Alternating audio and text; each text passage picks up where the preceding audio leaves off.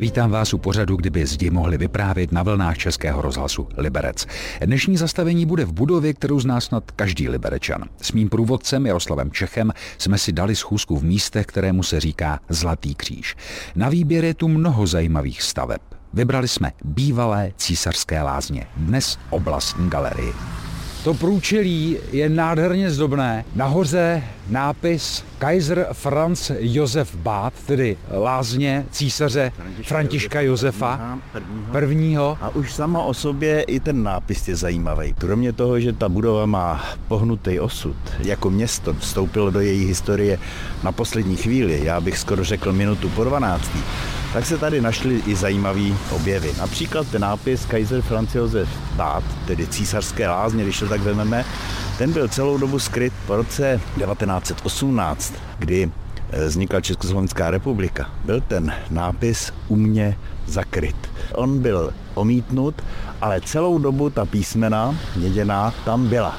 Takže až teprve při rekonstrukci se podařilo zjistit, že nejenom, že jsou tam všechna ta písmena, ale ten nápis se odkryl a v celé parádě teďko je vidět. Kromě toho na průčelí směrem tak můžeme města, tam je další nápis, který taky byl zakryt. Všechno, co připomínalo mocnářství rakousko-uherské, se zakrylo. Tak, tady je nápis Erichter zur Erinnerung an das 15. Jahr Regierungsjubileum eh, majestátu císaře Františka Josefa. Ta budova byla totiž zřízena k 50. výročí panování císaře Františka Josefa. Je sice pravdou, že to bylo o něco později, protože to výročí připadalo na rok 1898, ale z jistých vážných důvodů se stavba posunula, ale přesto ta budova byla věnována tomu významnému výročí. Jinak vznikla eh, v roce 1900 až 1902 ta stavba téhle krásné budovy s celým komplexním vybavením trvala dva roky, což je na nynější poměry skoro neuvěřitelný. Budova sama má tvar písmene L. V té delší části, před kterou teď stojíme, bylo vybavení lázní, lázeňské procedury a v té části, která je natočená směrem do Vítězné ulice, byla perla lázní, to byl bazén, který tam byl zřízen a je potřeba si říct, že ty eh, lázně mají, nebo ta budova měla dvojí tvář, jednu natočenou k veřejnosti a veřejnost ji poměrně hodně začala využívat. Když byly lázně otevřeny, 18. března 1902 byly předány veřejnosti, tak ještě ten rok je navštívilo přes 60 tisíc lidí. Průměrná návštěva se pohybovala kolem 100 tisíc lidí. Rekord absolutní byl dosažen v roce 1930, kdy tady bylo přes 140 tisíc lidí. A proč sem vlastně ty lidi chodili? Oni sem nechodili do bazénu za rekreací, oni se sem chodili mít. Tehdejší Liberec se měnil průmyslové město, přicházeli sem spousty obyvatel a je potřeba říct, že v té době, kdy ty lázně vznikaly, ty lidi neměli v domácnostech vybavení, který by odpovídalo tehdejším už hygienickým jaksi požadavkům těch lidí. V úvozovkách veřejné sprchy. Sprchy taky, ale byly tady především vany dokonce. Tady byla velká část vanových koupelí, to znamená, oni byli ve třech třídách, to byly vanové lázně první třídy, přepichový mramorový bazénky, vanové lázně druhé třídy a třetí třídy. To se lišilo trošku tou vybaveností, ale hlavně cenou. A kromě toho na to byly nabaleny další. Tady byly parní lázně, sprchové lázně už zmíněné. Tady byly další věci jako elektroléčba, masáže. Tady dokonce byl i lékař. A k tomu patřila jako taková třešnička na dortu ten bazén o rozměrech 20x10 metrů, který byl v té části směrem do Vítězné ulice. A za chvíli se zaměříme na vyspělé technické zázemí, které v době vzniku lázní představovalo opravdovou evropskou špičku. Posloucháte pořad, kdyby zdi mohli vyprávět. Se mnou je tu Jaroslav Čech, který pracoval v době rekonstrukce bývalých císařských lázní na oblastní galerii na Libereckém magistrátu. A stále stojíme ještě před budovou.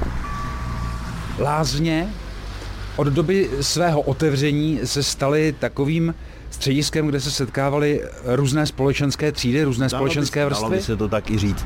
A tady je potřeba zdůraznit, že ty lázně, kromě té tváři natočené k veřejnosti, měly ještě jednu skrytou tvář, o které se ví málo a dneska v současné době po provedené rekonstrukci se tam vlastně nezachovala tahle ta část. To byla ta část veřejnosti skrytá a to bylo technické vybavení lázní. To přesně odpovídalo tomu, v jaké době ty lázně vznikly. 19. a 20. století, století páry. Takže tyhle ty lázně byly velice moderně vybaveny. Na tehdejší dobu spadaly do oblasti evropské špičky. Takže ze zadní části lázní byla především kotelna. To bylo jádro toho technického vybavení. Tři kotle, které vyvíjely páru o vysokém tlaku, která pak vstupovala do boileru. Pára tady ohřívala vodu, ta pára tady poháněla spoustu dalších soustrojí. Tady byl parní stroj, který tady pomáhal vyrábět elektřinu v době špičky. Tady byla prádelna na tehdejší dobu špičkově vybavená, která měla bubnové pračky, namáčecí kádě, ždímačky. Byla tady parní sušárna, kde se to vyprané lázeňské prádlo sušilo. Budovou potom byly proloženy elektrické výtahy, které to prádlo dopravovaly do jednotlivých poschodí. Prostě ten komplex byl dokonalý. Byl tady systém vytápění za pomocí parních rekuperátorů. Tady byl rozvod vzduchu. Ty lázně byly sice menší než lázně ve větších městech, ale co, co se týče svojí výzdoby vnější i vnitřní a co se týče hm, technického vybavení, eh, málo kde měli konkurenta. Tak pojďme dovnitř. A jsme hned za vchodovými dveřmi. Tady byla kdysi pokladna. Tady z té původní výzdoby je dobře vidět v těch erbech, které se vyskytují nad těmi pokladními okinky, bývalými e, iniciály. To je Reichenberg Sparkasse. Ten hlavní impuls ke vzniku lázní vzniknul na poput Liberecké spořitelny, která se rozhodla, že věnuje také část své iniciativy péči o občany a o jejich zdraví a právě byl založen výbor, který schromaždil peníze na výstavbu těchto lázní a v podstatě Liberecká spořitelna ty lázně financovala celou tu stavbu. Kolik stály na tehdejší dobu? Bylo plánováno, že budou stát eh, asi půl milionu zlatých. Ono se to pak nakonec, eh, ta částka malinko zvětšila, protože ta stavba byla komplikovaná, přinášela ještě různé dodatky, takže něco mezi půl milionem a sedmisty tisíci zlatými tehdejšími, což byla nemalá částka.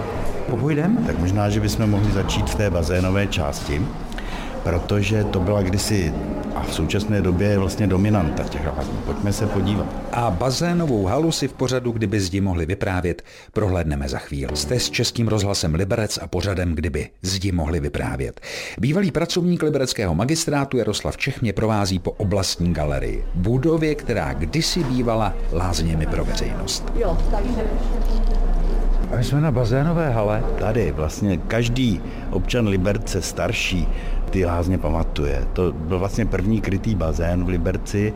Patřila jsem výuka plavání pro školy, chodili jsem trénovat sportovci. Než vznikl městský bazén, tak to byl vlastně prakticky jediný krytý bazén v Liberci a všichni sem chodili. Tedy stojíme tady před eh, tou prostorou, ve které se původně nacházel bazén, jehož rozměry byly 20 krát 10 metrů.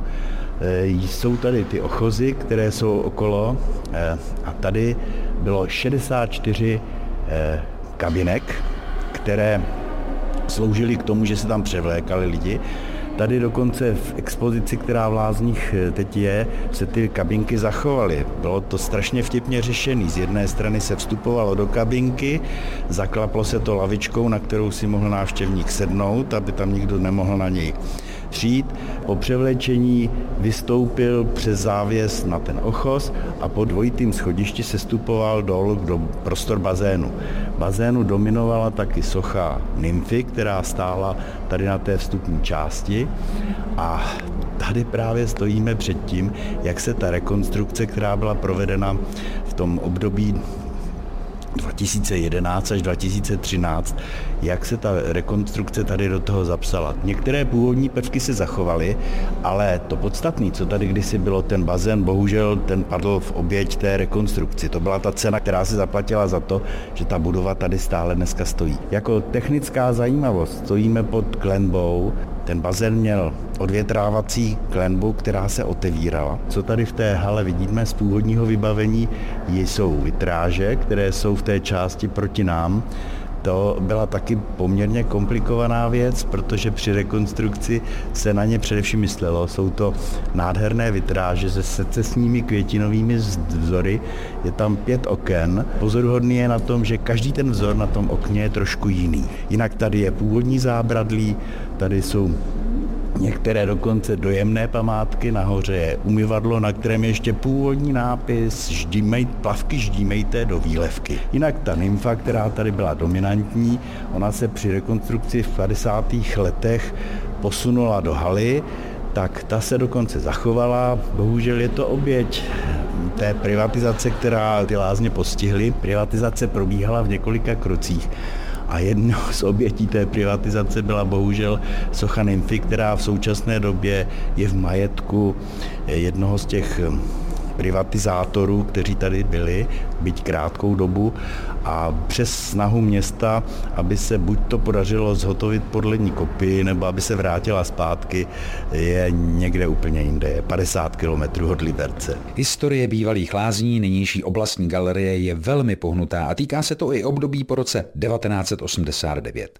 I příště se zastavíme u privatizace, ale také u toho, jak se z ruiny stala galerie evropského formátu a trochu víc se vydáme do zázemí. Za týden naslyšenou u pořadu, kdyby zdi mohli vyprávět, se těší Tomáš Mařas. Český rozhlas Liberec, rádio vašeho kraje.